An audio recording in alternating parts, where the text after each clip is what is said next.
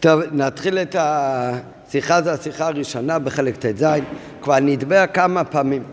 אשר שמה של כל פרשה, שהוא שם על פי תורה, על כל פנים מצד מנהג ישראל תורה הוא, שקוראים לפרשה בשם מסוים, כל פרשה יש השם, אז השם של הפרשה מבטא את תוכן הפרשה. וכיוון שהפרשה כולה נקראת בשם זה, אז מובן שבשם זה נרמד התוכן הפנימי של כל העניינים הנזכרים בפרשה עד הפסוק האחרון. כמו שלמדנו למשל שבוע שעבר, שהשם של הפרשה זה פרשת יתרו, וזה השם של הפרשה, זה מבטא לא רק את התוכן של תחילת הפרשה שהגיע ישראל, אלא זה מה, מה כל ההמשך של פרשת יתרו? מתן תורה. אז גם מתן תורה מרומז בשם של יתרו, כמו שלמדנו באריכות שבוע שעבר, שהעניין של יתרו זה מבטא את החידוש של מתן תורה. אז ככה זה כל פעם שיש שם לפרשה, אז על אף שהשם בפשוט, פשוט זה לפי המילה או אחד מהמילים הראשונות של הפרשה. מכיוון שזה השם של הפרשה כולה, אז זה מבטא את התוכן של כל הפרשה כולה, לא רק של הפסוק ההתחלתי, ההתחלה של הפרשה, אלא של כל הפרשה כולה. לפי זה דורש ביאור השם של הפרשה שלנו, איך מתחיל, מה השם של הפרשה? המשפטים. אז באמת, בתחילת הפרשה, מה אנחנו לומדים? על מלא משפטים ודינים. הן אמת שחלק הגדול של הפרשה, הכי שימים אלה, זה הכל מדבר בפש, במשפטי ודיני התורה. האבות נזיקין, השור והבור והשומר חינם שומר, שכר משום למשל בגמר, כל הדברים האלה, המקור שלהם זה הרי הפרשת שבוע, אז זה באמת משפטים, זה דינים. אבל בסיום הפרשה מסופר דווקא אודות ההכנות למתן תורה ועליית מי של הר, ולכאורה אין לכך כל קשר לעניין של משפטים. אבל הסוף של פרשת משפטים מדבר על ההכנה למתן תורה. על ההכנה למתן תורה, איך שהקדוש ברוך הוא אומר למשה רבנו להכין את בני ישראל, ואיך שבני ישראל הקדימו נעשה ונשמע, זה לא כתוב בפרשה הקודמת, בפרשת יתרו לפני מתנתר, זה כתוב בפרשה שלנו, במשפטים. וכתוב איך שמשה רבנו בנה מזבחות והקריבו קורבנות, הכל, מה היו ההכנות האחרונות, בימים האחרונות, האחרונים לפני מתן תורה, זה הסוף של פרשת משפטים, עד למתן תורה. הדברים האלה זה לא משפטים, זה לא הדינים. אבל אם השם של הפרשה זה פרשת משפטים, חייבים להגיד שהתוכן של פרשת משפט, שהמילה משפטים הוא לא מבטא רק את הדינים, שעל זה מדובר באריכות בחלק הראשון של הפרשה, אלא המילה משפטים זה מבטא גם את התוכן של סוף הפרשה. וזה צריך להבין, כי לכאורה סוף הפרשה זה לא משפטים, זה ההכנה של מתן תורה. יתר על כן, יותר קשה, ידוע שמה נקרא משפטים? בכלל במצוות, המצוות מתחלקות לשלושה חלוקות. יש מצוות שנקראים משפטים, יש מצוות שנקראים מידות, ויש מצוות שנקראים חוקים. מה ההבדל? חוקים זה מצוות שאין להם טעם, או שאנחנו לא מבינים על כל פנים את הטעם. אנחנו לא יכולים להבין את זה. את המצוות האלה מקיימים באופן של חוקה חקקתי, גזירה גזרתי, אתה צריך להקשיב מה הקדוש ברוך הוא אומר לך. מה זה עדות? עדות זה בין לבין. זה, עדות זה מצוות כאלה שאתה לבד לא היית מבין לעשות אותם. אבל אחרי שהתורה אומרת אותם, אפשר גם להבין אותם. לאכול מצה בפסח. אתה לבד לא היית מגיע למסקנה לבד מצד השכל לעשות כזה דבר. זכר ליציאת מצרים, יש הרבה דברים שאפשר לעשות זכר ליציאת מצרים. אבל אחרי שהתורה אומרת לאכול מצות, כי אכלו מצות ביציאת מצרים, אחרי שזה כתוב בתורה זה גם מובן בשכל, זה עדות. זה עדות. עדות זה מצוות כאלה שהשכל מעצמו לא היה מחייב אותם, אבל אחרי שזה כתוב בתורה, השכל מבין אותם. לעומת זאת, זה גם החגים. לעומת זאת, המצוות שנקראים משפטים, זה מצוות כאלה שלא רק השכל מבין אותם, אלא השכל גם מחייב אותם. גם לו לא היה מתן תורה, לבד היית מבין שצריך לעשות את זה. לא תגנוב, כבד את אביך ואת אמך. המצוות האלה זה לא מצוות רק שהשכל יכול גם להבין אותן, זה מצוות שהשכל עצמו מחייב אותן. לו לא ניתנה התורה, גם היית מבין לבד שצריך לקיים את המצוות האלה. כיבוד אבם, לא תגנוב, לא תרצח, כל המצוות צריך להיות. אחר כך הקצה השני זה מצוות שנקראים חוקים, שבכלל אי אפשר להבין אותם בשכל, זה חוקה חקקתי, זה למעלה מהשכל, ובאמצע יש את העדות, שזה המצוות שהשכל לא מחייב אותם, אבל אחרי שהם נאמרים, נאמרו בתורה, השכל יכול להבין אותם. מה השם של הפרשה שלנו? השם של הפרשה שלנו זה משפטים. באמת, בחלק הראשון של הפרשה מדברים על משפטים, מדברים על דינים שכליים. מה הדין של בן אדם לחבר בכל הדינים שכתובים בפרשה, השומרים ו- ו- ונזקים והחובל בחברו, כל המצוות, זה הכל באמת מצוות שכליות, דינים שכליים, זה הכל בהגדרה של משפטים. אבל בסוף הפרשה מדובר על הכנה למתן תורה. מה היה הכנה עיקרית למתן תורה? שבני ישראל הקדימו נעשה ונשמע. מה זה ההקדמה של נעשה ונשמע? ההקדמת נעשה ונשמע שאתה מתבטל לעשות מה שהקדוש ברוך הוא מצווה בלי להבין. מקדים נעשה קודם לנשמע. אז זה הפוך מכל עניין של משפטים. יתר על כן ידוע שבשם משפטים נקראו המצוות שחיובם מובן בשכל אדם ואם כן אינו מובן בין ההכנות למתן תורה המסופרות בסיום פרשתנו הייתה אמירת ישראל נעשה, נעשה ונשמע היינו שבני ישראל יקיימו נעשה את דבר השם ושהדבר יהיה עוד קודם להבנתם נשמע והרי אופן ההנהגה הזה והרי אופן ההנהגה זהו הפך התוכן של משפטים, שהתוכן של משפטים זה מצוות שכליות. ואם כן נמצא שלא זו בלבד שסיום הפרשה הוא עניין שונה ממשפטים, אלא לפי זה יוצא שסיום הפרשה הוא מבטא עניין לא רק שונה, אלא הופכים עניין המשפטים. כי להקדים נעשה ונשמע זה כמו ביטול של חוקים. לעומת זאת, המשפטים זה דווקא מצוות השכליות.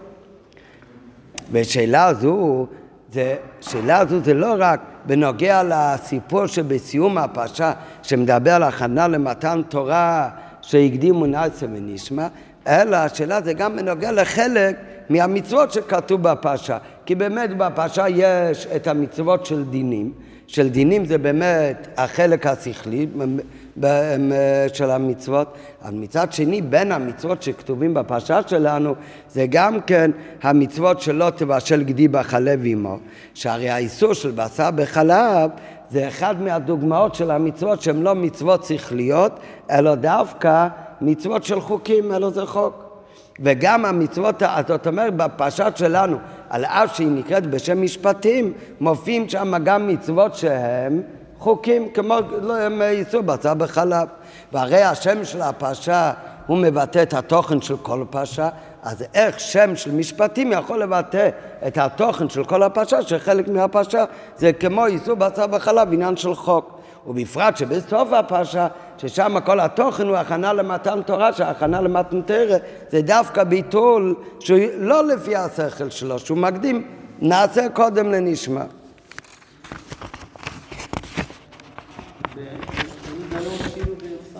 אה?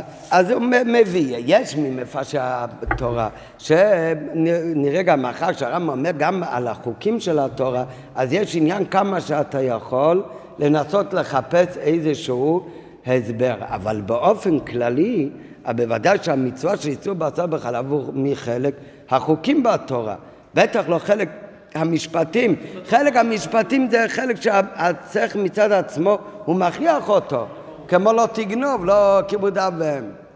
כן, עדות זה דבר שמיד אחרי שאתה יודע את זה, מיד אתה מבין את זה גם כן בשכל, מצד השכל עצמו. כמו כל הדברים שהם זכר ליציאת מצרים וכדומה. אבל כאן לא לאכול בשר בחלב, יש על זה כל מיני רמזים וסברות, אבל גם אחרי כל ההסברים, בעיקר זה עניין של חוקה זה מהמצוות שאין עליהם טעם. בשר בחלב אותו דבר, גם שטנס, כמובן, יש בזה גם כן כתוב הסברים, אבל באופן כללי זה מחלק החוקים, בטח למשפטים. והנה, בעוד בית על הפסוק ואלה המשפטים מביא רש"י, מה שאומרים חז"ל, מה הראשונים מסיני, אף אלו מסיני. הפרשה שלנו מתחיל, ואלה המשפטים אשר תעשו לפניהם. אומר רש"י, מה זה ואלה המשפטים אשר תעשים לפניהם? מה ההבדל אם כתוב, אם מתחיל הפסוק אלה המשפטים, או כתוב ואלה המשפטים. אם כתוב אלה, אז מתחיל כאן דבר חדש. אם כתוב ואלה, עם ו' המוסיף, אז זה בא בהמשך לפסוקים הקודמים. מה כתוב בפרשה הקודמת? מתן תורה. אז מתחיל אצלנו הפרשה, ואלה המשפטים אשר תשים לפניהם, מביא רש"י, ואלה מוסיף על הראשונים. מה הפרשה הקודמת? זה מה שהקדוש ברוך הוא אמר בהר סיני, אף משפטים האלה, אף אלו נאמרו בסיני. והנה, על הפסוק ואלה המשפטים מביא רש"י את דרשת רז"ל, שמה הראשונים מסיני, אף אלו מסיני. וידוע הפירוש הפנימי. שזה מה שרש"י מבין. נראה בהמשך השיחה שיש שתי דעות. במחילתא יש שתי דעות. דעה אחת אומרת ש"ואלה המשפטים שנאמרו בסיני", ויש דעה שאומרת שהמשפטים האלה, הדינים במראה נאמרו. איפה זה מראה? איפה שבני ישראל היו בפרשה בשלח לפני מתן תורה. נכון. אז יש דעה שאומרת שהמשפטים האלה קיבלו בני ישראל עוד לפני מתן תורה, במראה כבר נאמרו. אבל רש"י לא מביא את הדעה הזאת, רש"י מביא מהמחילתא דווקא את הדעה שאומרת מה הראשונים מסיני אפילו מסיני. מה שבפרשה הקודמת כתוב זה מה שנאמר בהר סיני, גם המשפטים האלה בפרשה שלנו זה נאמר למשה רבינו על ידי הקדוש ברוך הוא בהר סיני. מה הכוונה בסיני? אז יש גם כן אה, שתי דעות, אבל זה כבר באחרונים, יש כאלה שמתכוונים להגיד שזה הכוונה נאמר בסיני ממש במעמד אה, מעשרת הדיברות. אבל זה לא פירוש הפשוט. פירוש הפשוט, כך גם הרב לומד בשיחה, הכוונה שאף אלו נאמרו למשה בסיני, מתי בסיני?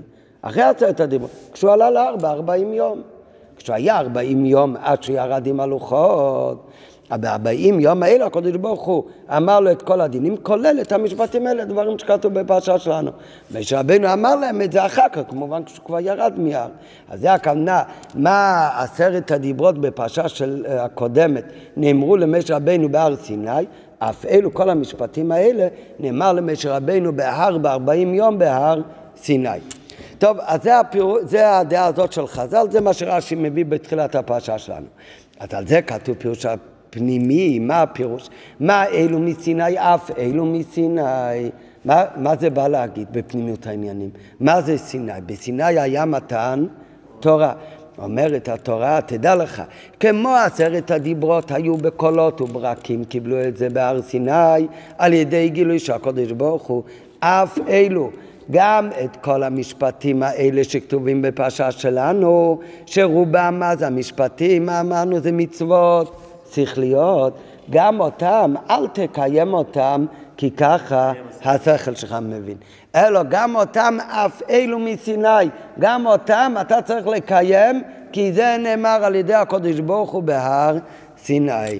אז ידוע על זה הפירוש הפנימי, שמה זה מה אלו בסיני, שאף אלו, הכוונה גם המשפטים, על אף שאתה יכול לחשוב טוב משפטים אני מקיים מצד השכל, גם הקיום של משפטים צריך להיות לא רק מפני שכן מחייב השכל, אלא גם אותם, גם כיבוד אב ואם.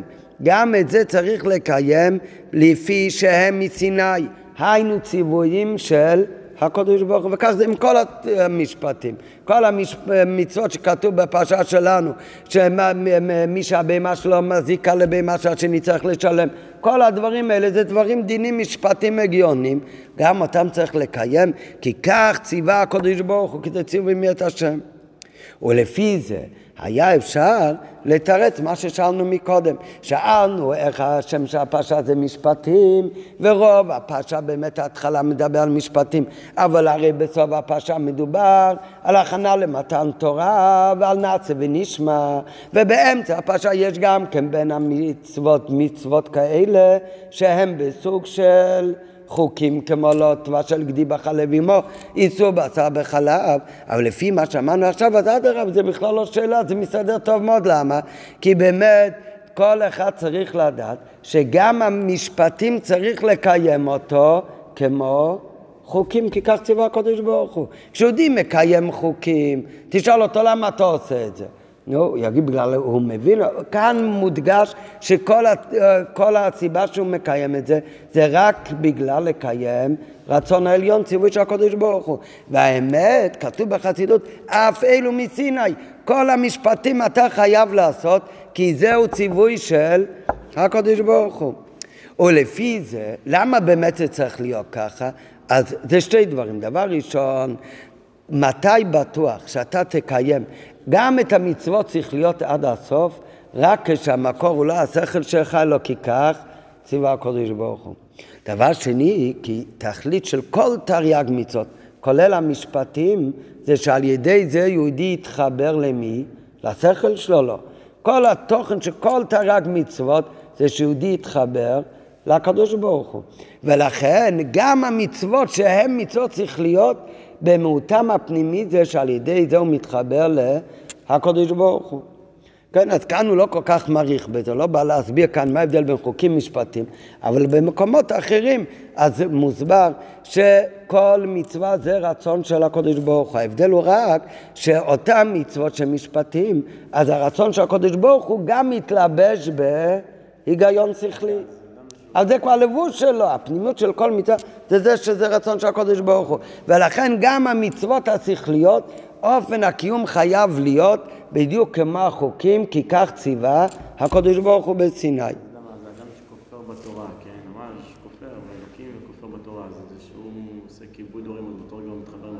הוא לא, לא יודע, אבל הוא לא אמור לכבד הורים בגלל שהוא מבין. הוא לא יכבד אותם גם אה, עד הסוף על פי ההלכה.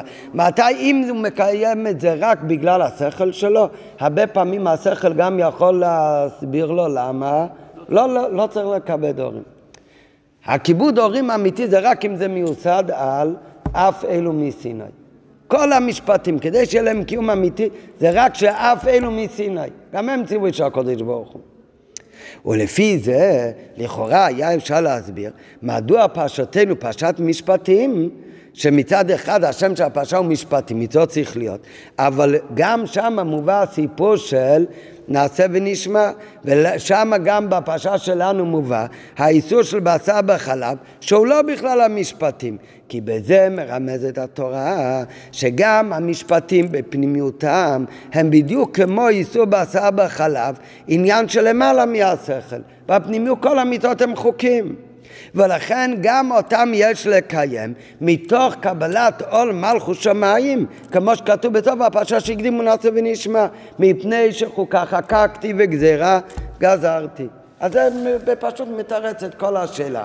רק מה, באות הבא מיד אומר הרבה, זה סך הכל מראה לנו שיש קשר, אבל האמת אם מתבוננים אז זה בכלל לא מתרץ, למה? כי אם ככה, מה היה מתאים? שהשם של כל הפרשה שמדברת בעיקר על משפטים יהיה חוקים. כי הרי מה אנחנו אמרנו עכשיו? שבפנימיות כל המשפטים צריך לקיים כמו חוקים, כי זה רצון של הקדוש ברוך אבל מה יוצא בפרשה שלנו? בפרשה שלנו הרי יוצא בדיוק הפוך. גם הסוף של הפרשה שמדבר על הקדמת נעשה ונשמע, וגם על האיסור של בשר וחלב, שזה חוקים, גם הם נקראים בשם משפטים, זה בדיוק הפוך הרי ממה שרצינו להגיד הרגע. כן, מה רצית לשאול אמיתי? איך אפשר להתקבל לקדוש ברוך הוא באמצעות השכל? כאילו באמצעות ההבנה? לא, אתם, אתה מתקיים, אתה מתחבא עם הקדוש ברוך הוא לא בגלל שהשכל מחייב כיבוד אב ואם, אתה מת, מתחבא לקדוש ברוך הוא. כשאתה מכבד אב ואם, כי זה ציווי של הקדוש ברוך הוא באמת. אבל, אבל זה מה שאומרים. שבפנימיות גם המשפטים הם uh, ציווי של השם. גם הם בפנימיותם הם חוקים. כל מצווה, גם מה שאתה מבין בשכל, אתה צריך לקיים את זה לא כי צריך מכריח, אלא כי אף אלו מסיני, כי גם זה ניתן מסיני. רק הקדוש ברוך הוא רצה שחלק מהמצוות שהוא נתן, אתה גם יכול להבין אותם. שרצה שגם יכריח אותם. לא זה המקור לקיום של המצווה. גם אותם צריך לקיים כתוצאה מהקדמת נעשה ונשמע. זה הרי מה שהוא תירץ הרגע.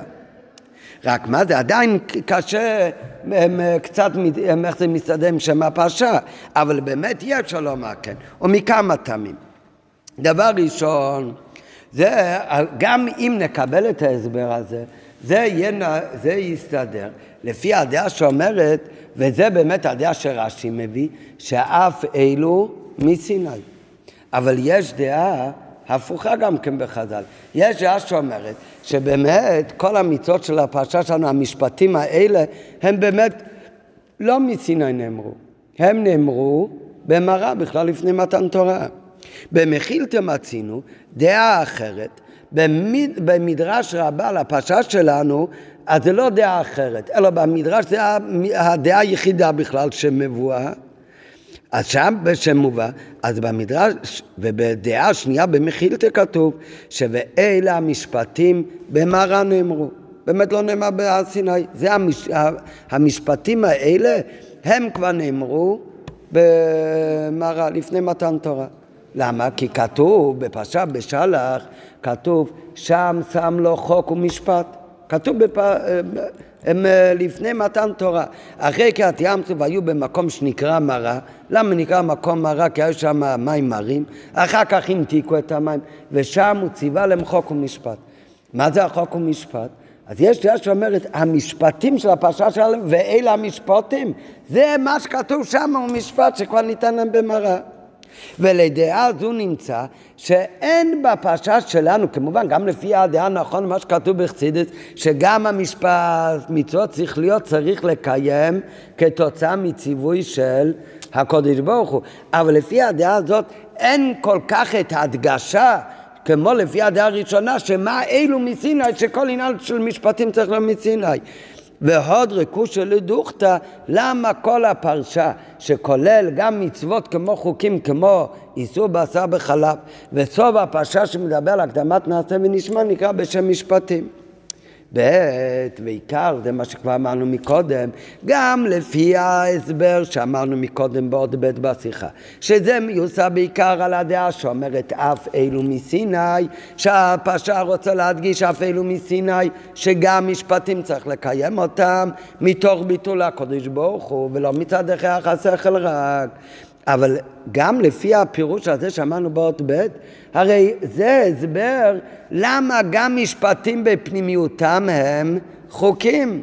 אבל בפרשה שלנו הרי כתוב יוצא הפוך, שגם האיסור לא תבשל גדי בחלב אמו, וגם הקדמת נעשה ונשמע, הם כולם תחת הכותרת של משפטים, זה בדיוק הפוך. ועיקר, אפילו לפי הפירוש האבלו מסיני, הרי כיוון ששם הפרשה הוא משפטים, זה שם הפרשה, ולא סיני.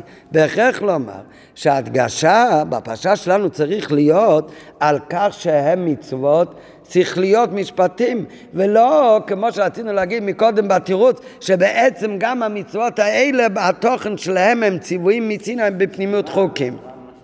כלומר, מזה שהפרשה כולה נקראת בשם משפטים יש לדייק, לא כהסבר הנ"ל שהוא בוודאי נכון למה שכתוב בחסידות, שמשפטים חייבים לקיים כמו חוקים, אבל ההדגשה בפרשה שלנו זה אדרבה, זה להדגיש את המעלה של, של היותם משפטים, עובדה ששם הפרשה הוא משפטים הרי. כלומר, מזה שהפרשה כולה נקראת בשם משפטים יש לדייק. לא כהסבר הנ"ל, שגם המשפטים בפנימיותם הם חוקים, אלא להפך דווקא, שגם איסור בשר בחלב. ויתר כן, גם העניין הכללי של נאסה ונאסה ונשמע, התוכן הפנימי שלהם הוא משפטים. הרבה פעמים בחסידות אז מדגישים שמהו עיקר המעלה בקיום המצוות? ההתבטלות לקדוש ברוך הוא, שזה איפה מתבטא בעיקר כמובן? בחוקים. ואז צריך להגיד לך, שתדע לך, גם משפטים ועדות, תקיים אותם כמו חוקים, כי בפנימיותם הם חוקים. אבל כאן בשיחה אנחנו נלמד עכשיו הסבר בדיוק להפך. מזה ששם הפרשה הוא משפטים, וזה גם שם הפרשה של, ה... של החוק של בוסו בחולו, וזה שם הפרשה של הקדום בסמינציה ונשמר. אז כאן יוצא בדיוק הסבר שונה, שכמו שיש מעלה גדולה בחוקים, ומצד זה צריך לקיים את כל המצוות, כולל משפטים כמו חוק בהתבטלות גמורה לקודש ברוך הוא. על דרך זה יש גם מעלה דווקא במצוות שהם משפטים שכליות. ומצד המעלה של המשפטים, אז אדרבה, אז כל המצוות, גם חוקים, גם הקדמת נעשה ונשמע, צריך להיות חדור עם אותו מעלה של, של המשפטים. טוב, אבל כדי להבין את זה, אז צריך ללמוד כאן כל ההסבר באריכות, ועוד צריך להבין מהו. לפני ההסבר, אז הוא, ההסבר מתחיל באות...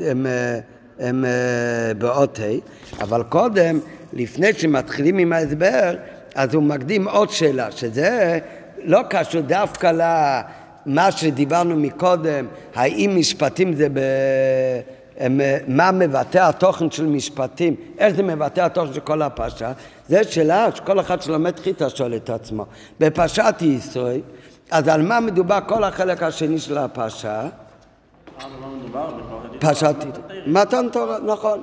בפרשה שלנו על מה מדובר? ואלה המשפטים, מלא דינים, מלא דינים. אחרי כל הדינים שמדובר בפרשת משפטים, שאנחנו לא, לפי רש"י הם נאמרו בסיני, לפי העוד דעה שמובא במחילתא הם בכלל נאמרו במראה, אבל אפילו אם נגיד שהם נאמרו בסיני, קרוב לזמן מתן תורה. על זה הולך כל פרשת משפטים. מגיע סוף פרשת משפטים, על מה מדובר עוד הפעם? על הכנה למתן תורה. על הקדמת נעשה ונשמע. זאת אומרת, חלק מההכנות למתן תורה לא כתובים בפרשת ישראל לפני מתן תורה, אלא כתובים לא, לא רק לא בפ... לפני המתן תורה, גם לא כתוב אחרי מתן תורה בפרשת ישראל, כתוב רק בסוף פרשת משפטים.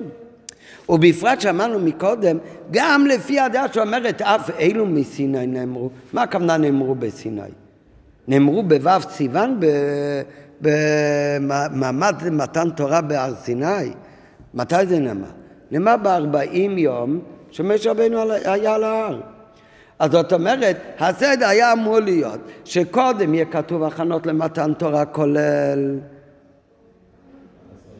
מנסה ונשמע. הרי יש הקדמות שכתובים כבר בפרשת יתרו. להגביל את ההר, ושהם יפרשו מהאישה, כל זה כבר כתוב בפרשת יתרו. אבל לא כל ההקדמות למתן תורה. חלק מהדברים, ההקדמה של ערב מתן תורה, של ה' סיוון הקדימו נעשה ונשמע, זה כתוב רק בפרשת משפטים.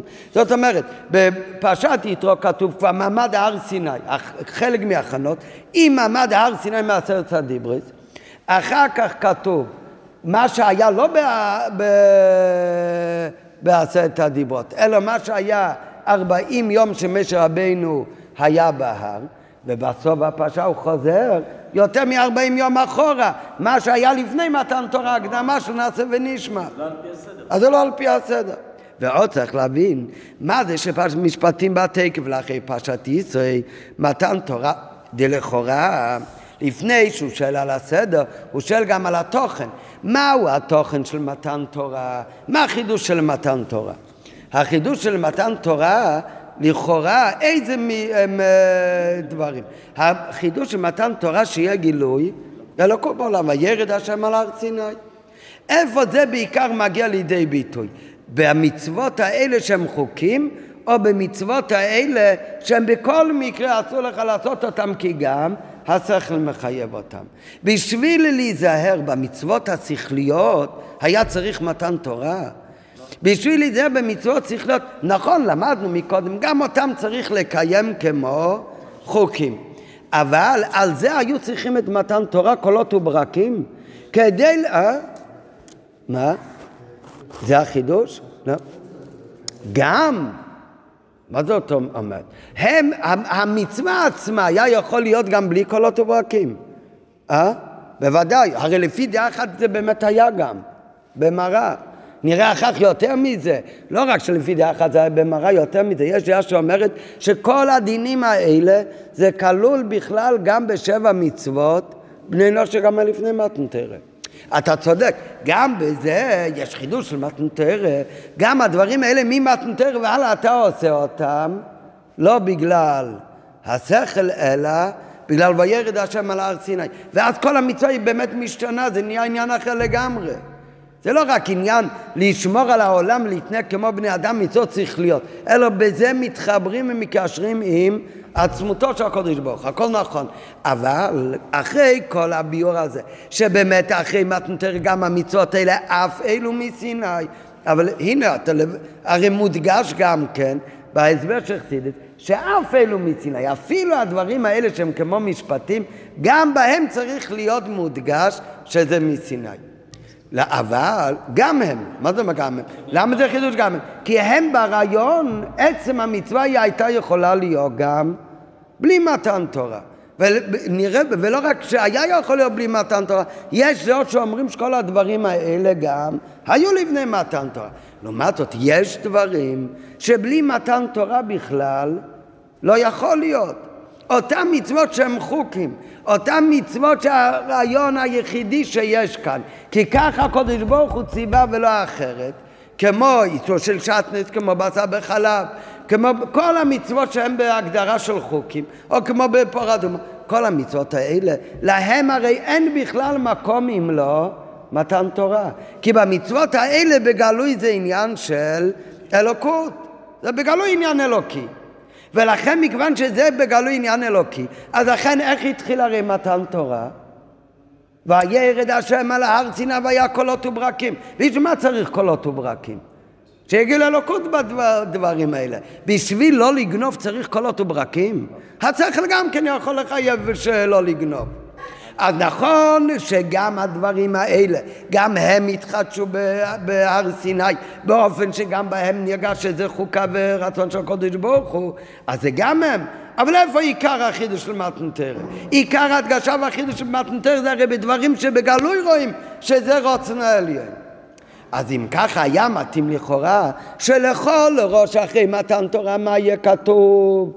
כמה דברים שמבטאים בגלוי את העניין של מתן תורה. ציווי של הקודש ברוך הוא בלי שום התערבות עם דבר אחר. אחר כך שיהיה כתוב באמת גם כן עניין נמצא של שכל. כמו שהלשון הוא אף אלו מסיני, גם אלה. עיקר החידוש של מתן תורה הוא הרי לא במצוות שהן בסוג של משפטים, אלא באותן מצוות שהן בסוג של עדות ובעיקר של חוקים. מה הטעם של הדבר? את המשפטים היה צריך לשמור לקיים הרי גם מצד חיוב שכלי, גם לולי ציווי השם, כמו שהגמרא אומרת שאלמלא נכתבו דין הוא שכתבו. גם אם זה לא היה כתוב, היה אמור להיות כתוב. זאת אומרת, אתה צריך לבד, מבין שכך צריך להיות. בפרט, על פי שיטת הרמב"ן, יש שבע מצוות בני נוח. שבע מצוות בני נוח היו כולם, כולל בני אברום, יצחק ויעקב, מחויבים גם לפני מתן תורה, לכן זה נקרא בני נוח, זה כוונה לפני מתן תורה. אחד משבע מצוות בני נוח זה שחייבים להעמיד בתי דין. אז בזה יש, מה הפירוש צריך להעמיד בתי דין? יש דעה שאומרת בראשונים שהכוונה להעמיד בתי דין זה ששם, משם מצוות בני נוח, זה לדון אותם במה? לדון אותם בשבע מצוות בני נוח. על מה צריך לדון? על מה צריך להם אה, בית משפט? יש שם שבע מצוות בני נוח. אמונה בקודש ברוך הוא, איסור עבודה זרה, איסור איבר מן החי, איסור רציחה, הדברים האלה, אז הם צריכים גם להעמיד בתי דין שיח... אה, יח... אה, איך אומרים? יאכפו את ה... וידונו אותם. הרמב"ן אומר הרבה יותר מזה. הרמב"ן אומר, הם מחויבים להעמיד בתי דין. הבתי דין, שזה אחד משבע מצוות בני נוח, זה לא היה רק שהם צריכים לדון בשבע מצוות בני נוח, אלא זה כולל את כל הדברים שהם צריכים לדון בין אודם לחברוי כדי שהעולם תתנהל בצורה נורמלית. מה זאת אומרת? כל הדינים של שומר חינם, שומר שכר, גזלן, מזיק את חברו, אבות נזיקין, כל הדברים האלה, זה הרי דברים בחיי יום-יום בין האחד לשני. זה הכל דברים שבלי שיתנהלו בזה בבתי דין בצורה מסודרת, אז כל העולם הרי יהיה איש ישראל חיים בלעו, יהיה טוב ובוהו בעולם. אז לפי הרמב"ן יוצא שכל הדברים האלה, זה הרי הדינים שכתוב בתחילת משפטים. מה זה הדינים המשפטיים שכתובים כאן? הדיני שומרים, דיני מזיקין. אז כל הדברים האלה, אומר הרמב"ן, זה לא רק להושיב דיינים וכולי, אלא אב, דיני גניבה, הונאה, עושק, שכר שכיר, דיני השומרים, אונס, מפתה, אבות נזיקין, חובל בחברו, ודיני מלווה ולווה, ודיני מקח וממקה וכיוצא בזה. כל הדברים האלה זה כלול בעצם כבר בשבע מצוות בני נויח. נו, אז יוצא שעל כללות ורוב ענייני המשפטים כבר נצטוו ישראל מקודם בטור בני נוח, לא כן, בוודאי שגם הדברים האלה קיבלו עוד הפעם במתן תורה ובמתן תורה זה קיבל גם כן את התוקף. לא רק שמצוות צריך להיות כמו שאמרנו מקודם ציווי בשביל הקודש ברוך הוא וגם בזה זה בפנימות זה חוקים. אבל זה עיקר מה שהתחדש במתן תורה בזה נעשה תוספת במתן תורה. אבל עצם העניין כבר היה יכול להיות קודם, היה כבר קודם. לעומת זאת, המצוות האלה, שהם בגלוי עניין של חוקים, זה כל כולו התחדש רק במתן תורה.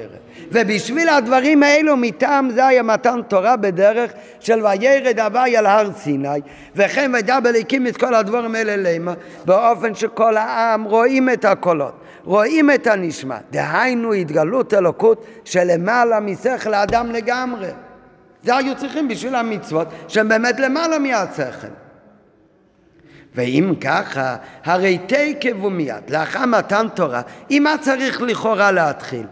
צריך לכאורה להתחיל לרשום לנו, לנו כמה מצוות שהן בגדר של חוקים ועדות. אשר בו מתבטא החידוש של מתנתרא. ולמה מתחילה התורה אחרי מתנתרא? דווקא בעניינים של משפטים תחילה. אין אמת נכון שלפי הדעה הראשונה בדברי רז"ל התורה הייתה צריכה להזכיר גם משפטים כמו שאמרנו מקודם. כדי להדגיש כמו שדניאל אומר שאף אלו מסיני להדגיש שתדע לך שגם הדינים והמשפטים שהם שכליים גם הם בפנימיות עניין של סיני. אבל מכל מקום הרי ההדגשה כאן היא שאף הם מסיני. מודגש המילה אף גם הם, ולכל ראש אבל צריך להיכתב המצוות שכל עניינם הוא סיני, מקורא דינא. צריך קודם לכתוב הדברים שבמקורם הם עניין של סיני, שהם בגלו עניין של חוקים. אחר כך להדגיש שאף אלו מסיני. גדולה התמיהה, השאלה היא עוד יותר, מה שאמרנו מקודם, גם כן מצד הזמן בסדר הפרשה. לפי הנ"ל שאמורות בסיום פרשת משפטים גופה. היו אפה מזמן שהסמיך למתנתרא לפניו ולאחריו לעומת זאת הדינים שבתחילה ורוב הפרשה נאמרו למשה לפי פירוש רש"י רק לאחר זמן מה זה לאחר זמן? בארבעים יום שבהם היה משה רבנו בהר סיני יוצא שהדינים ואלה המשפטים כאן שכתוב בתורה תקב אחרי הסיפור של מתן תורה נכתבו בכלל שלא לפי סדר הזמנים, ועל אחת כמה וכמה לפירוש המדרש שבאלה המשפטים במורו נאמרו, אז זה לגמרי לא לפי הסדר. מה שהיה בפרשת בשלח פתאום תקוע כאן עכשיו באמצע הסיפור בין פרשת ישראל שכבר היה מתנתרת לבין סוף משפטים שמדבר על הקדמת נעשה ונשמע. ומכל זה מובן שהגם שהגילוי של מתן תורה גופה זה לא עניין של משפטים כנ"ל, אלא עניין של מתנתרת זה עניין של התגלות אלוקות שלמעלה מן השכל, מכל מקום, איפה באמת נעשה עיקר החידוש של מתן תרא. נכון, מתן תורה מצד עצמו זה עניין של גילוי שלמעלה מהשכל, חוקים, אבל האמת באמת, מה עיקר החידוש של מתן תורה? זה בא לידי ביטוי דווקא ב... משפטי, ולכן התורה באמת מיד אחרי מתנתרא, היא דווקא כותבת, מתחילה לספר לך דווקא עניינים של משפטים, לא רק כי אף אלו נאמרו בסיני, אלא הפוך, כי יש מעלה במשפטים כמו שנראה עכשיו. מקודם חשבנו שהמעלה הכי גדולה זה דווקא בחוקים, וצריך גם המשפטים לעשות כמו חוקים.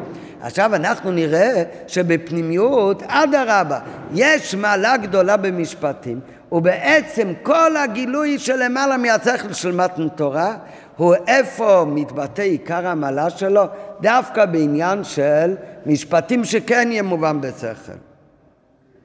ב', לאידך, אחרי שאנחנו נבין שיש מעלה גדולה של משפטים, יש לבוא עוד הפעם להדגשה של מתן תורה, עוד הפעם להדגיש את העניין בסוף הפרשה של להקדים נעשה ונשמע.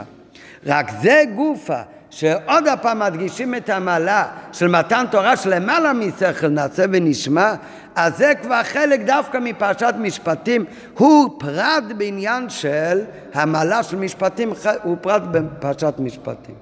מה זאת אומרת? הוא לא הסביר, זה רק הקדמה. הסבר יתחיל עכשיו באותי. כן, מה רצית לשאול? אה? נכון, כתוב במשום סום לחיקו משפוט, אבל באמת מביא רש"י שעטנז ומביא גם דוגמאות של חוקים. אתה צודק. אה? אף אחד לא אומר שלא, לא, לא, לא אומרים שלא יכל להיות מקודם גם עניין מחוק, אבל הכוונה זה במתן תורה, איפה יש יותר העניין שמתבטא, מה זה כל המעלה שמתן? שיש כאן גלות אלוקית שלמעלה משכל. תתת לו תמר שקודש ברוך אומר. נכון יכול להיות גם מקודם הקודש ברוך הוא ציווה משהו, אבל בוודאי שזה לכאורה על פניו עיקר עניין של מתנתרא, רק בפועל ממש, אף אלו מציני גם המיטות צריך להיות. כן, אף אחד לא שולל שלא יכול להיות שהיה מקודם גם דוגמה שלך.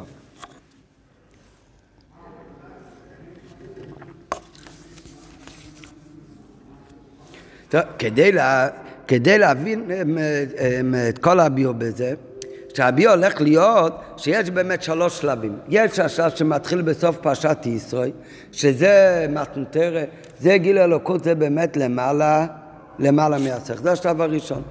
אבל תכלית הכוונה הוא דווקא, מה מתבטא תכלית הכוונה של מתן תורה? דווקא שמיד סמוך למתן תורה מה יוזכר עניין של משפטים. כי זה עיקר חידוש מתן תורה, ולכן זה השם של כל הפרשה.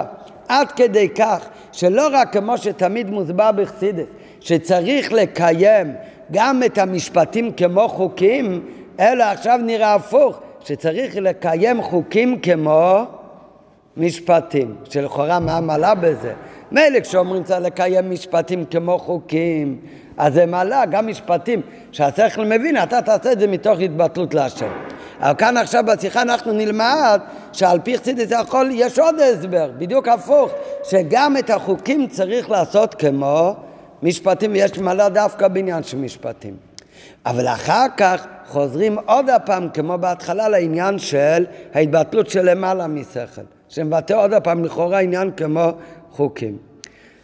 אז כדי להבין את כל זה, אז הוא מביא בהקדמה, הוא מביא תורה, מה שאמר השלה, כשכותב השלה הקדוש, והרבי הרייץ מביא את זה בשיחה, מובא כמה פעמים בחסידות, על הפסוק שאומרים, אנחנו אומרים את זה כל יום בתפילה בשירת הים, בני ישראל אמרו, זה כלי וענווהו, אלוקי אבי וארוממנו. אז יש על זה פירוש, שהשלה אמר, שכתוב בפסוק הזה מדבר על שתי דרגות. ההתחלה של הפסוק זה, זה כלי וענווהו. כלי, הקל שלי, זה האלוקים שלי. ומה ההמשך? זה כלי וענווהו. המילה וענווהו, וענווהו זה מילה, מלשון נווה, אבל השלוק כמה הסביר, וענווהו זה מלשון אני והוא. אני והוא. רק כשזה כלי, כשהקדוש ברוך הוא זה הקל שלי, זה האלוקים שלי אישית, אז וענווהו, מה זה פועל? אני והוא, אני מתחבר איתו, אני והוא במילה אחת, אנחנו נהיים מאוחדים. אחר כך, מה המשך הפסוק? אלוקי אבי וארום יש אחד שאצלו אלוקות זה משהו, אלוקי אבי, זה לא זה כלי, זה לא אני מכיר אותו אישית, כן? הוא אלוקי אבי, אבא שלי, האלוקים של אבא שלי, אז הוא גם אלוקים שלי. אז אם זה אלוקי אבי, אז זה מה התוצאה? וארום ממנו. זה מרומם ממני, זה לא מתאחד איתי. מה זה השתי דברים האלה? שתי דברים האלה, מה זה? הקדוש ברוך הוא, הוא כלי, הוא הקל של כל אחד, הוא גם אלוקי יובי, הוא גם אלוקים של אבא של כל אחד. מה הכוונה כאן? אז מסביר, זה מדבר על שתי דרגות בעבודת השם. יש יהודי, הוא מאמין בקודש ברוך הוא. למה אתה מאמין? אין למה. אתה נולדת מאמין.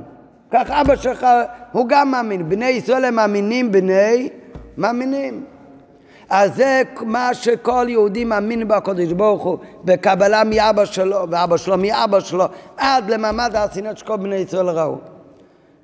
רק מה, האמונה הזאת, מה שכל אחד גודל אם זה משהו מקבל מאבא שלו בקבלה, כן? לא רק כי הוא אמר לו, זה גם כן עובר בחסידת כתוב בתורשה, לכל יהודי הם ירש מאברום מצרוק ויעקב את האמונה בקודש ברוך הוא. אבל מה זה עניין של אלוקי אבי, אתה מקבל את זה בירושה מאבא שלך, את האמונה שאתה מקבל בקבלה מאבא שלך, זה לא אתה יצרת, זה לא מגיע ממך, זה מגיע מלמעלה. ולכן, מה זה פועל ורוממנו? אז אתה לא נהיה מאוחד עם הדאגה הזאת באלוקות. זה נשאר ורוממנו מרומם ממך. לעומת זאת, זה כלי, מה הכוונה זה כלי?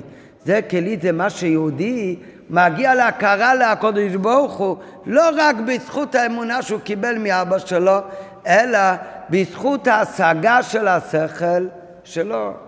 הוא לבד למד והבין והשיג דברים מסוימים באלוקות. אז זה כלי, מה שהוא לבד מבין ומשיג בשכלו, אז זה הופך להיות, זה לא אלוקי אבי, זה נקרא, זה כלי. מה זה פועל? זה כלי, זה פועל שיהיה וענווהו. זה אני והוא מתחברים. נראה בפנים. ויובן בהקדם הביו, בפירוש השלל הפסוק זה כלי וענווהו. אלוקי אביו הרוממנו, שהובא על ידי כבוד קדושת מורי וחמי אדמו בשיחותיו. מביא הרי ברייץ וזה לשונו. כשזה כלי כשהוא כלי, הוא הקל שלי. מתי הקודש ברוך הוא נקרא אלוקים שלי? מתי הוא נקרא אלוקים שלי? שקיבלתי ככה בקבלה מאבא? לא. מתי הוא נקרא אלוקים שלי? שאני לבד מעסיק. אני לבד לומד שהייחוד ואמונה, לדוגמה. כן? אז מה זה כלי? מצד השגתי וידיעתי. אז וענווהו מלשון אני והוא. אז אנחנו מחוברים. דבר אחד, רצונו לומר, מה זה אומר? רצונו לומר, אני והוא דבוקים ביחד כביכול. למה באמת? כי הידיעה נתפסת בלב. מה שבן אדם מבין בשכל שלו, אוטומטי גם משפיע על הלב שלו. אז הוא נהיה מחובר לעניין. אז זה נהיה וענווהו, אני והוא דבר אחד. אמנם כשאין לי הידיעה מצד ההשגה, אבל בן אדם שהוא לא למד שום דבר על אלוקות ואין לו שום ידיעה וההשגה מצד עצמו, וכל מה שהוא מאמין בקודש ברוך הוא, הוא רק מצד הקבלה שהוא אלוקי אבי. אז היהודי הוא גם מאמין בקודש ברוך הוא ויעשה כל תורה מצוות, אבל זה באופן של והרוממנו, זה לא מתחבר איתך בפנימיות, זה לא אני והוא. כי הוא רם ונשגב ממני, ואני מרוחק מאיתו במצפון הלב. אלוק, אלוקות במקום האחד ואני במקום אחר. רק מה, מצד אלוקי יובי והרי ממנו, אז אני גם עובד אותו. אבל מה ביותר נעלה? שיהיה זה כלי מצד השגה שלי. מצד השכל שלי, אם זה מצד השכל שלי, אז זה גם יחדול הלב שלי, ואז נעשה וענווהו, אני מתחבר עם הקודש ברוך הוא. אז זה נהיה מאוחד. כנוס, כלומר, מה יוצא כאן מדברי השלה? שכל יהודי צריך להיות לו. בנוסף לאמונה, שאמונה זה הרי מגיע מצד אבי, שזה מצד הקבלה איש מפי איש. בנוסף לזה צריך להיות לכל יהודי גם הידיעה. שהוא גם ידע בלוקות, יבין ויתבונן, לפי שהרגש של בן אדם, שהוא בא כתוצאה מאמונה, הוא באופן שהקדוש ברוך הוא הוא רם ונשגב מן האדם, והרי ממנו. ואזי ממילא האדם מרוחק ממנו במצפון הלב. ואילו על ידי ידיעה מצד ההשגה, לעומת זאת כשבן אדם הוא מבין באלוקות גם מצד השכל שלו, הבנת והשגת אלוקות זה כלי, הוא לבד יתאמץ להבין בשכל שלו, כמו רום שעבר על כל הספר של שטיינזלצל שייכות, נכון? אז גם השכל מתחיל להבין משהו. אז גם כשהשכל מבין, אז בסוף חודר גם ללב. אז מתקיים וענווהו. מה זה וענווהו? אני והוא דבוקים ביחד וענווהו. וזוהי גם כוונת הפסוק, על פי התורה הזאת שכותב השלה ומביא את זה הרב הרייץ, לפי זה גם מובן מה שכתוב בפסוק, דע את אלוקי אביך. יש אלוקי אביך, הוא בכל מקרה קיים אצלך באמונה. אומר הפסוק זה לא מספיק, צריך להיות דע את אלוקי אביך. אם יש רק אלוקי אביך זה באופן שברור ממנו, זה לא מתחבר איתך בפנימיות. כשנעשה דע אלוקי אביך, זה בשכל שלך, אין די בכאשר הקדוש ברוך הוא אלוקי אביך, אלא מוכרח להתקיים דע באלוקי אביך. אתה בעצמך מצד ההשגה. נכון. רק מה, אז זה פירוש, זה מובא הרבה פעמים בחסידות, כתוב גם בחסידות, אבל לא בשיחה כאן, שזה, שתי הדברים גם נכונים. יש דברים, כמו שנראה גם קצת בהמשך השיחה, יש דברים שיהודי יכול להגיע לידי, זה כלי וענווהו, זה אור הממלא כל העלמין. זה יותר נמוך, זה יותר קשור אלינו, זה יכול להתחבר. יש דאגות כאלה שהם לא יכולים לבוא לידי הבנה והשגה. אז זה תמיד יישאר אלוקי אבי ולכן וארום ממנו מבחינת מקים. אז זה מובא הרבה פעמים בחסידות. אבל מה? לכאורה, אם לומדים בפשוט את הפירוש של האשלה, אז אם ככה, איך היה אמור להיות כתוב בפסוק? איך היה אמור להיות כתוב בפסוק? זה כלי וענווהו אלוקי אבי וארום ממנו? או שהיה צריך להיות כתוב קודם, אה? היה צריך להיות צד הפוך. קודם יש הרי אצל כל אחד אלוקי אבי וארום ממנו. כל אחד יש את האמונה. אחר כך צריך להגיד ליהודי, אדוני לא מספיק את האמונה שלך, אלא צריך שיהודה גם ילמד ויבין ויתבונן, כדי שיהיה גם כן אלוקי זה כלי וענווהו. אבל עם מה מתחיל? זה מתחילים מההשגה או מתחילים מהאמונה? הרי זה מתחיל עם האמונה, קבלה מאבא שלו. אחר כך מגיע שלב נוסף שזה לא מספיק, כי זה יכול להישאר בבחינת מה? כי בבחינת דברים ממנו צריך אחר כך לדאוג שיהיה גם כן דעת אלוהיקי אביכו. אבל בפסוק הסדר הוא הפוך, בפסוק כתוב זה כלי וענווהו, אחר כך מוסיפים אלוקי אביו אורו ממנו, כאילו שאחרי זה כלי וענווהו צריך להוסיף ולהגיע לדאגה אלוקי אביו ואורו ממנו, זה לכאורה ההפך מה שלמדנו. צריך להיות זה אלוקי אביו הרממנו, ואחר כך להוסיף להגיע לדאגה שזה כלבן ואיו.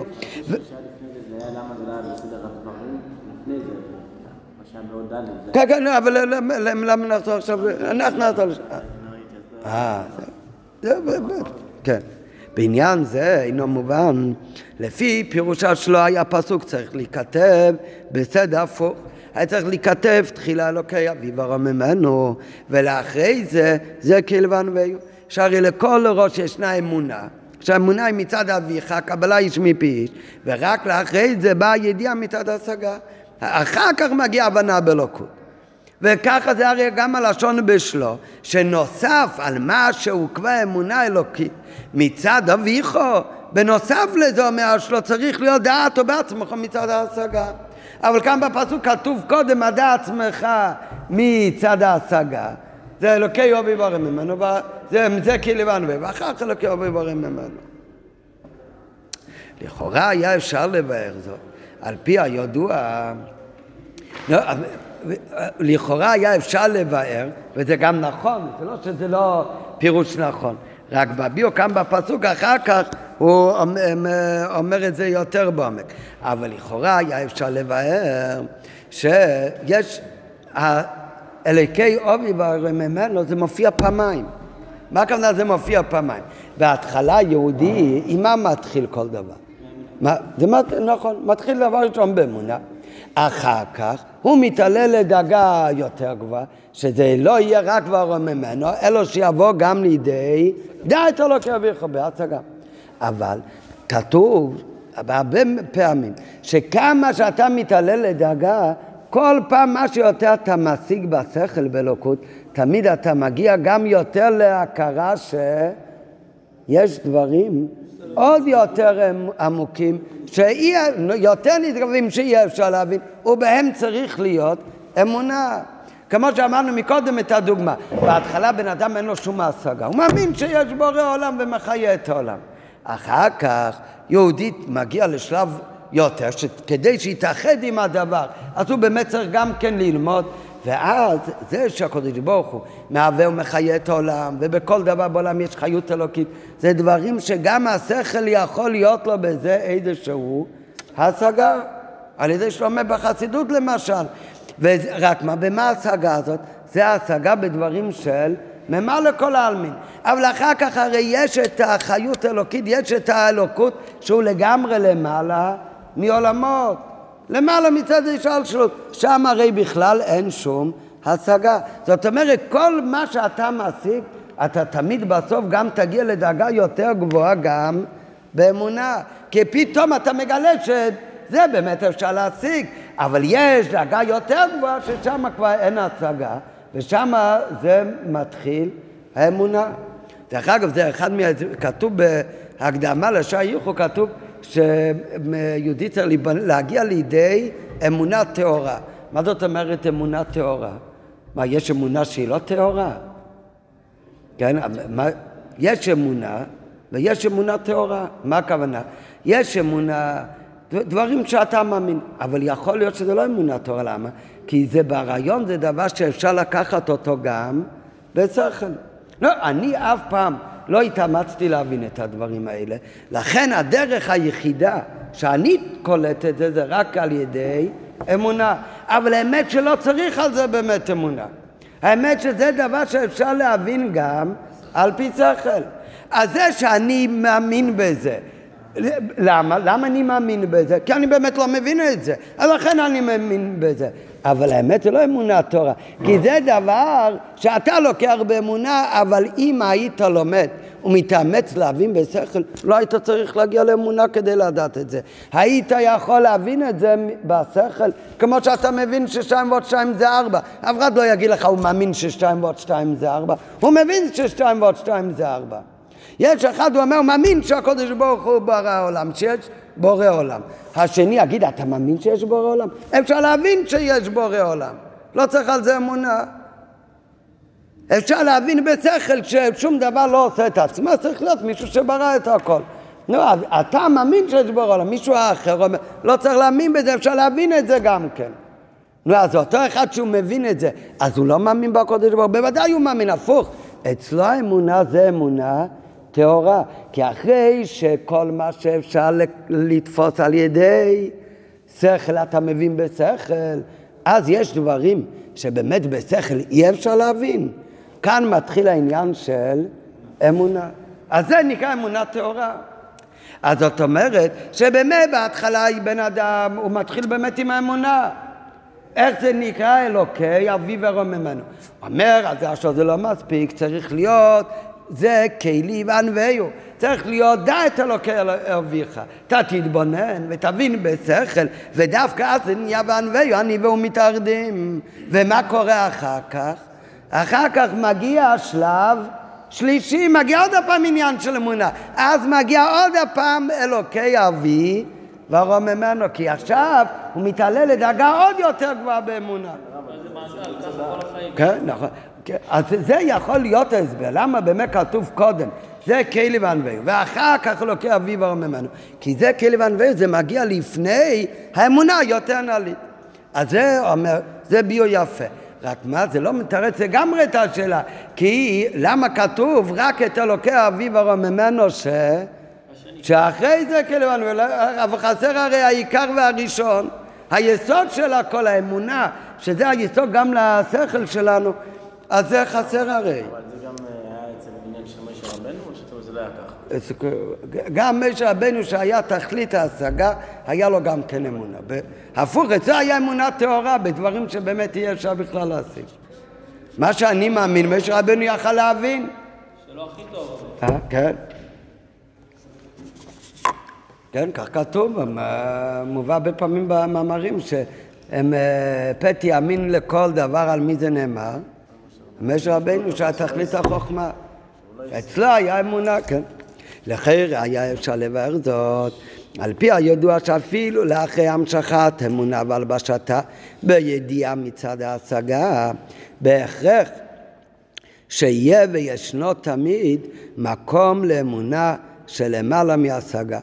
וכיוון שהקודש ברוך הוא אין סוף, הרי נעלי ככל שתהיה המדרגה שאפשר להגיע אליה על ידי השגה, לעולם ישנם מדרגות באלוקות, תמיד יהיו דרגות באלוקות של למעלה מהשגה, ואותם ניתן לתפוס רק על ידי אמונה. וזה הכוונה בכך שסדר הפסוק הוא זה כלי וענווהו ואומרים לך זה באמת יותר נעלה מרק מה שאתה יש אמונה מאביו כי זה מתאחד איתך אבל אחרי זה אומרים אלוקי אביו ורם ממנו, דהיינו, החידוש הנ"ל, שגם לאחרי העבודה של זה כאילו וענווהו, אחרי ההשגה, מוכרח להיות עניין של אלוקי אביו ורוממנו, עניין של אמונה. אמנם עדיין אין הדבר מחובר, אבל זה לא לגמרי מתרץ, למה? כי הן אמת שקיימת, אמונה שהיא מגיעה אחרי ההשגה, אבל הרי קיימת גם אמונה שהיא לפני ההשגה. ולמה נגרע? למה היא לא כתובה גם כן בפסוק? אמנם עדיין אין הדבר מחובה, כי הן אמת שקיימת גם מדרגי אמונה, שבאה אחרי הידיעה מצד ההשגה, אבל למה לא נזכרה כאן האמונה שהיא באה תחילה והיא היסוד להשגה הזו, האמונה באלוקי אבי, אשר בו מתקיים לאחר מכן את הדע, דע אלוקי אביך, את הזה כלי. הרי היסוד של הכל זה האמונה. והביאו בכל זה. טוב, אמ, אמ, אני לא יודע אם אחר כך, בהמשך השיחה, הוא יגיד עכשיו את ביור ארוך, וזה בדרך ממילא אמור לתרץ את השאלה הזאת. אבל בפשוט הכוונה לתירוץ על השאלה הזאת, שהאמונה הראשונה זה כאילו וענווהו. זה הפסוק לא, לא, לא מזכיר, כי הפסוק מזכיר מהי העבודה שלנו, מה העבודה שלך. אז זה כלי וענווהו הראשון, האמונה הראשונית שהיא היסוד, זה אתה מקבל מלמעלה. מה אתה, מה עליך מותר לעשות? זה לקחת את האמונה הזאת ולהוריד אותה להבנה והשגה כדי שיהיה וענווהו, אני והוא, ואחר כך להתעלות לדאגה יותר גבוהה בזה כלי וענווהו. זה בפשוט הביו. אבל בהביאו בכל זה, אז הוא מתחיל עכשיו להסביר באריכות מה עיקר החידוש של מתן תורה. אז כולם יודעים מה שמוסבר בחסידות ובאין ספור בשיחות של הרבי תמיד מובא, שמה עיקר החידוש של מתן תורה, שלפני מתן תורה היה כמו גזירה ששמיים שמיים להשם והארץ נתן לבני אדם. היה רוחניות קדושה זה עולם בפני עצמו, וגשמיות וחומריות זה עולם בפני עצמו. וכמו במשל בשתי המדינות, והייתה גזירה שעליונים לא ירדו לתחתונים והתחתונים לא יעלו לעליונים, היה נתק. ומה התחדש במתן תורה? קודש ברוך הוא ביטל את הגזירה, הוא ביטל את הגזירה ואמר מהיום והלאה תחתונים יעלו לעליונים ועליונים ירדו לתחתונים. ממתן תורה עד מתן תורה, כמו שלמדנו שבוע שעבר, האבות גם קיימו המצוות. אבל גם כשהם קיימו מצוות והמשיכו אלוקו בעולם, אז המשכה אלוקות זה הכל נשאר בעולם רוחני, זה לא חדר לתוך הגשמיות של העולם. מה התחדש במתן תורה? שהגשמיות של העולם התחתון מתחבר עם העליון.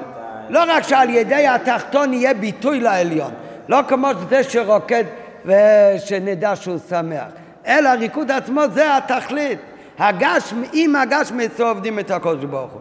בכל אופן, זה העיקר החידוש של מתן תורה, שהתבטלה הגזירה בין עליינים ותחתינים, ועליונים ירדו לתחתונים ותחתונים יעלו לעליונים.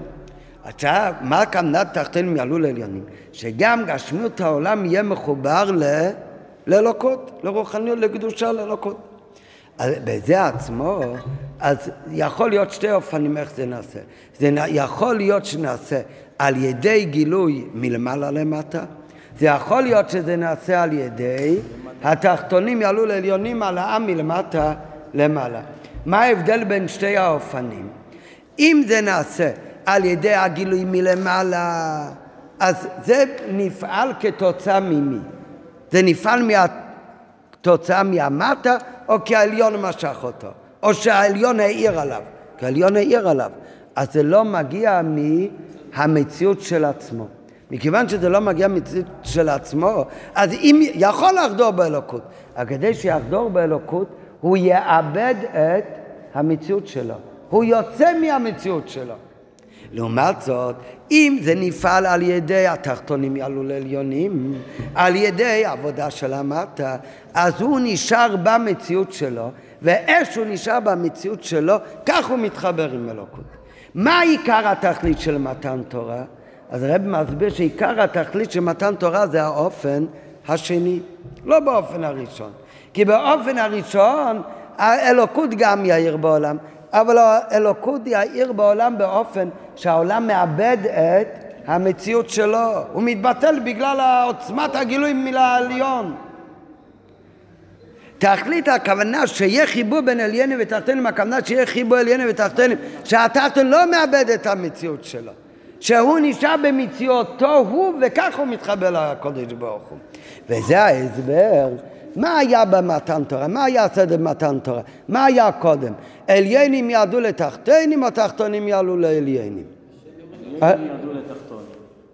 וירד השם אל הר סיני. זה היה דבר ראשון. רק אחר כך היו, התחתונים יעלו לעליינים, על מי שאמרת ל... אבל איך כתוב במדרש? במדרש כתוב שמתן תורה התבטלה הגזירה, והקדוש ברוך אמר, תחתונים יעלו לעליונים, ועליונים ירדו לתחתונים. כשביטל את הגזירה, ביטול הגזירה, איך שהוא מתואר במדרש, הוא הפוך מהסדר שזה קרה בפועל ממש. למה באמת? כתוב, מכיוון שבאמת הסדר היה וירד השם על הר סיני. עליינים ירדו לתחתונים, ורק אחר כך תחתונים יעלו לעליינים. אבל מצד ביטול הגזירה, איפה, מה התכלית של הביטול הגזירה? תכלית של ביטול הגזירה זה דווקא על ידי תחתונים יעלו לעליונים, לא כשקורא עליינים ירדו לתחתונים, למה? כי אם זה מצד למעלה, מתי זה היה מצד למעלה? בגשמיות היה מתן תורה. היה מתן תורה, וירד השם על הר סיני ואמר את הדיברות, והיה קולות וברקים. אז היה חיבור בין אלוקות לבין העולם. מה קרה בעולם באותו רגע? כל העולם השתתקה, ציפור לא צבח מתן תורה. העולם התבטל מהמציאות שלו. נכון, אתה היה חיבור בין אליהם ותחתנים, אבל החיבור היה באופן שהתחתן איבד את המציאות שלו, איבד את המציאות שלו. תכלית הכוונה של חיבור בין אליהם ותחתנים זה איך שהתחתן הוא במציאותו הוא. וזה מתי קרה? זה קרה דווקא אחרי מתן תורה. שלא היה וירד השם על הר סיני בגילוי מצד למעלה, אלא זה התחיל מתוך עבודת הנבראים. שבני ישראל מקיימים תורה מצווה, בונים את המשכון ועושים תרו מצווה בגשמית, ובזה מחברים את העולם, איך שהעולם במציאות שלו, לא שהיא מאבדת את המציאות שלו, וכך הוא מתחבר לקודש ברוך הוא. זה תכלית הכוונה. אז זה, זה היה במתן תורה. אז שתי, זה על דרך, כמו שאמרנו מקודם, שיהודי יש לו אמונה. אז האמונה יכולה להשפיע עליו שיעבוד את השם שיעשה הכל, אבל זה לא קשור למציאות שלו, זה מצד למעלה. כדי שזה יהיה קשור למציאות שלו, יתחבר אליו, שזה תכלית הכוונה של מתנתרא, שיהיה חיבור בין התחתן לעליין, שהתחתן מצד המציאות שלו יהיה מחובר לקודש ברוך הוא. זה נעשה דווקא על ידי העבודה בהבנה והשגה. והביאו בכל זה, נראה בעוד זין, תכלית מתן תורה זה הרי הביטול של הגזרה בנגיע לעליונים ותחתנים, שתחתנים יעלו לעליינים ועליונים ידעו לתחתנים. זה חיבור בין העליון והתחתון. והדיוק בזה הוא לא שהתחתון יתבטל ממציאותו והתחתון יהפוך לעליון. אלא שבהיותו במציאותו, שהוא נשאר בגדר של תחתן, בתור תחתן, באיך שהוא מצד עצמו הוא יעלה ויתחבא עם עליינים. וזה גם ההסבר לכך שלא היה די בזה שעליונים ידעו לתחתנים וירד הווי אל הר סיני, אלא היה הכרח שגם התחתנים יעלו לעליינים. ויתרה מזו, המדרש מדייק והקדים את השלב של התחתונים יעלו לעליינים עוד לפני העליינים ירדו, אף שבפועל בסדר הדברים איך שזה היה, התרחש הדבר בסדר הפוך. למה באמת? מאחר שעניין של עליינים ירדו לתחתנים נפעל לא על ידי התחתנים, אלא עליינים יורדים לתחתנים, זה נפעל על ידי העליון. לא מצד התחתן, אז מה, כמו, אז זה קורה על ידי עליינים. וכמודגש בפירוש בלשון המדרש, שהקדוש ברוך הוא אומר אני מבטל את הגזרה ואני המסחיל וירד השם על הר סיני ואני המסחיל, זה לא תלוי בכלל בנברואים, זה תלוי בבירה, בקדוש ברוך הוא. לפיכך, זה הגיע מלמעלה, לא מצד התחתן, אז זה לא פעל בתוך התחתנים, זה לא פעל את החיבור לאלוקות. אלא מה זה פעל על העולם? מה זה פעל על התחתן? זה פעל את הביטל של המציאות שלהם. וכך כתוב גם כן בבני ישראל, ויחרד כל העם. כן, וחז"ל מספרים מה זה ויחרד כל העם. לא רק חרדה היה להם, אלא על כל דיבור ודיבור פחה נשמתם. איבדו את המציאות שלהם. וירא העם וינועו ויעמדו מרוחק. הם התרחקו, מציאותו של העולם בכלל היה ויחרד כל ההר. עד שכל העולם כולו איבד את המציאות שלו, ציפור לא צבח, אלא העולם שותק וככה היה מתנתר, עונך הוויה לקחה. אבל בוודאי זה היה עליינים יודו לתחתונים, היה חיבור בין עליין ותחתון, היה כבר ביטול הגזרה, עובדה שזה נרגש בעולם. אבל איך זה נרגש בעולם? זה נרגש בעולם באופן שהעולם יוצא מהמציאות שלו, הוא מאבד את המציאות שלו כתחתם. הכוונה יותר פנימית של מתן תורה זה העולם, איך היא בתוך המציאות שלה, ובתוך גדר של תחתן גם הוא יתחבר ללוקות. וזה הכוונה של מתן תורה שהעולם כמציאות של תחתן יהיה מחובר מיוחד עם עליינים. ולפעול ולחדש חיבור זה, זה לא נעשה על ידי גילוי מלמעלה. כי כל זמן שזה מלמעלה, אז זה לא חודר בו בפנימות, זה לא מצידו הוא. זה קורה דווקא על ידי עבודת התחתון עצמו, שזה הפירוש תחתנים יעלו לעליינים. לאידך גיסא, עם מה הכל התחיל? היה חייב להיות התחלה של עליונים ידעו לתחתנים, שזה בזה הם איבדו את המציאות שלהם, ורק אחר כך יכול להתחיל להיות עבודה שהם מצד עצמם מתחברים עם העליינים. הנתינת כוח הוא באמת מעליינים ידעו לתחתינים. לאידך גיסא הייתה מוכחת הקדמה של עליינים לתחתינים. ובלשון המדרש ואני המסחיל. למה באמת? כי הביטול שנפעל על ידי זה בתחתינים זה הנתינת כוח שלאחרי זו יוכלו הם בעצמם לעלות לעליינים. למה באמת צריך נתינת כוח? כן, מה זאת אומרת? שיהיה מצד העבודה שלו. מצד העבודה שלו, מצד הגדר שלו, התחתון כמה שהוא יתעלה הוא הרי יישאר בהגבלות שלו. כל התכלית זה שהוא יתעלה ויתחבר עם האליין, יוצא לגמרי מהמציאות שלו. גם איכשהו בגדרו הוא. מכיוון שמה שטובים ממנו, זה לא שהוא יתעלם מדאגה של ארבע לחמש. לא, העניין זה לא שהתחתן ישתפר. הרי תחליטו שהתחתן יתחבר עם הבלי גבול של העליון. אז על זה הוא צריך באמת נתינה כוח. זה נעשה על ידי העבודה שלו.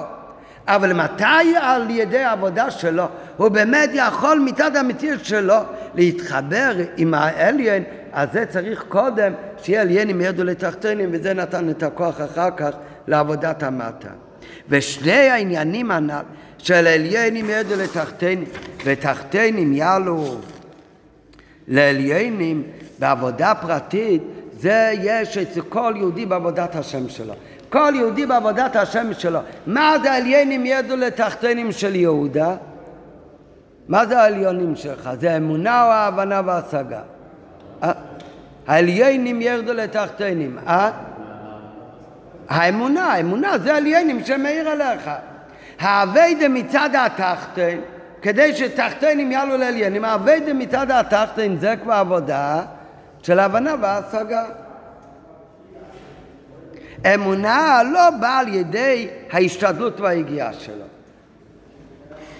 כן, במבצע, בן אדם, יש כאלה שהם אה, אומרים, אתה מניח תפילין עם יהודי, מה, אולי הוא בכלל לא מאמין, צריך קודם לדבר איתו, להוכיח כמו שעושים בסמינר של ערכים, להראות לו שהיה מתן תורה ושהעולם לא נברא מה... מהפיצוץ וכל הדברים. אחרי שיבין ויסכים עם הכל, אז אנחנו גם נציע לו להניח תפילין, אבל אם לא, מה מניח? כל יהודי אבל יודע. אנחנו יודעים ככה, אנחנו עושים מה פתאום. אתה הולך אליו, אומר יהודי, אתה רוצה להניח תפילין? והנה הוא קורא הנס, הוא מניח תפילין. אותו אחד, אם היית מתחיל לדבר איתו בענייני אמונה, מאוד יכול להיות שהוא היה מתווכח איתך ואומר לך מה זה, אין שום הוכחות שזה אמת, אין שום זה. ובכל זאת, מלא מאנשים, עובדה שיש מלא אנשים שהתווכחו איתך. אבל בכ... אתה אומר, יהודי תניח תפילין, הנה הוא מניח תפילין, הוא בכלל לא מתווכח איתך. מה, למה באמת? כל יהודי בצד עצמו הוא מאמין בקודש ברוך בני ישראל מאמינים בני אמין. זה לא עבודה שלו בכלל. זה מצד העליון הוא מאמין בקודש ברוך הוא. הנשמה מאירה אצל כל יהודי את עניין האמונה. אז זה מצד עליינים. אמונה זה לא בא על ידי השתדלות ויגיעה של בן אדם, אלא זה דבר שניתן לו מלמעלה, זה בלשון וסגנון של השלה, זה קבלה איש מפי איש. כן, בחסידס כתוב תמיד בני ישראל הם מאמינים, בני מאמינים זה מצד הטבע. ולכן, אפילו כאשר אמונה מאירה באדם, כן, אבל לפעמים זה לא מאיר, אבל אפילו כשיהודי האמונה מאירה אצלו, והוא מקיים כתוצאה מהאמונה, האמונה מאירה אצלו בגלוי, אז הוא מקיים את כל רצון של הקודש ברוך הוא, אבל ביחד עם זה, זה לא מאחד אותו עם הקודש ברוך הוא. בזה מתבטא שהוא, כתוצאה מאמונה הוא מתבטל הקודש ברוך הוא. זה, הוא לא מתאחד עם הקודש ברוך הוא, כי זה לא דבר שמגיע ממנו בכלל. הוא מאמין בזה, ככה הוא נולד. וגם אם זה פועל עליו, הוא באמת מקיים את המצוות. זה לא נשאר רק אמונה בבחינת מקיף, כמו שכתוב בחסידס לפעמים שגם ואפו מחתת תרחמון נקרא. באמת, אמונה פועלת עליך שאתה שומר שבת, מקיים מצוות ומצוות בהידור והכל. אבל מה? זה אתה? זה אני? זה לא אני, כי אמונה זה לא אני. זה, אמונה זה גם מה שיש עליי מלמעלה, לא על ידי העבודה שלי. ולכן הוא לא נעשה על ידי זה מיוחד עם אלוקות. הוא נעשה בזה, הוא בטל לגמרי לקודש ברוך הוא. הוא עובד את הקודש ברוך הוא, מקיים את המצוות, אבל הוא מיוחד עם הקודש ברוך הוא. זה לא בבחינת ייחוד. הוא נשאר מרחוק מאיתו בלשון של השלום. דווקא כשהבן אדם מתייגע להבין ענייני אלוקות, זה לא עליינים ידעו לתחתנים, זה מרומז בתחתנים יעלו לעליינים, זה עבודת המטה, זה הבנה והצגה שלו. היינו שהדבר בא ממנו עצמו, זה מגיע מהמציאות שלו. כמה שזה לא יפה בחסידות לחשוב על המציאות שלך, צריך עיקר ביטלה, אבל זה מציאות שכן צריך להיות. מציאות שיתבונן ויהיה לו השגה באלוקות. זה פועל שבאמת המציאות שלו משתנה, שמציאותו תהיה מיוחדת עם הקודש ברוך הוא. אני והוא דבוקים ביחד. כמו בתניא כתוב בפרק ד' שיהודי הוא מתחבא עם הקודש ברוך על ידי לבושי הנפש של תרי"ג מצוות אחר כך יש עוד פרק שלם, פרק ה' בתניא, שמדבר על המעלה של לימוד התורה. אפילו שזה גם חלק מהמצוות. למה זה בפרק בפני עצמו? כי זה שתי סוגים שונים. על ידי כלום יהודי מתבטל לקודש ברוך הוא. על ידי לימוד התורה יהודי, הוא לא רק מתבטל לקודש ברוך הוא, הוא מתייחד עם הקודש ברוך הוא. למה? כי תורה זה נכנס לשכל ומתאחדים איתנו. אז אותו מצד אמון עבד את השם שיהודי, אז זה עליינים ידעו לתחתנים, זה מצד העליין. אז הוא עובד את הקודש ברוך הוא. אבל התחתן איכשהו במהות שלו, הוא לא ישתנה. זה לא המהות שלו שהתאחד עם הקודש ברוך הוא, התבטל הקודש ברוך הוא. דווקא כשבן אדם מתייגע להבין ענייני אלוקות, שהדבר בא ממנו עצמו, השכל שלו מבין ומסיק, מן המציאות שלו, זה פועל שהמציאות שלו תהיה מיוחדת עם הקודש ברוך אני והוא דבוקים ביחד. אבל לאידך, אי אפשר להתחיל רק עם הבנה והשגה. זה יהיה עצוב מאוד אם הכל יהיה תלוי לפי השכל שלך. לאידך האמונה זה היסוד והקדמה לעבודה בשכל והשגה. וכנ"ל שהעניין של העליינים ירדו זה הנתינת כוח שיהיה אחר כך תחתינים יעלו לעליינים. אותו דבר, כדי שאתה עם השכל שלך תשיג נכון עניינים של אלוקות ושל התורה, זה אך ורק אם זה מיוסד קודם על התבטלות ואמונה לקודש ברוך הוא. לכן היה הקדמה לזה שהתחתונים יעלו, לב שהשכל מצד עצמו עלול לבוא לידי טעות. אם הכל מיוסד על שכל, הוא יכול לבוא לידי טעות, טעות השכל הוא משוחד במציאות של האב עצמי. וזה יכול לגרום שהשכל לא יכוון לפי האמת בלימוד התורה וגם בעניינים של השגה אלוקית.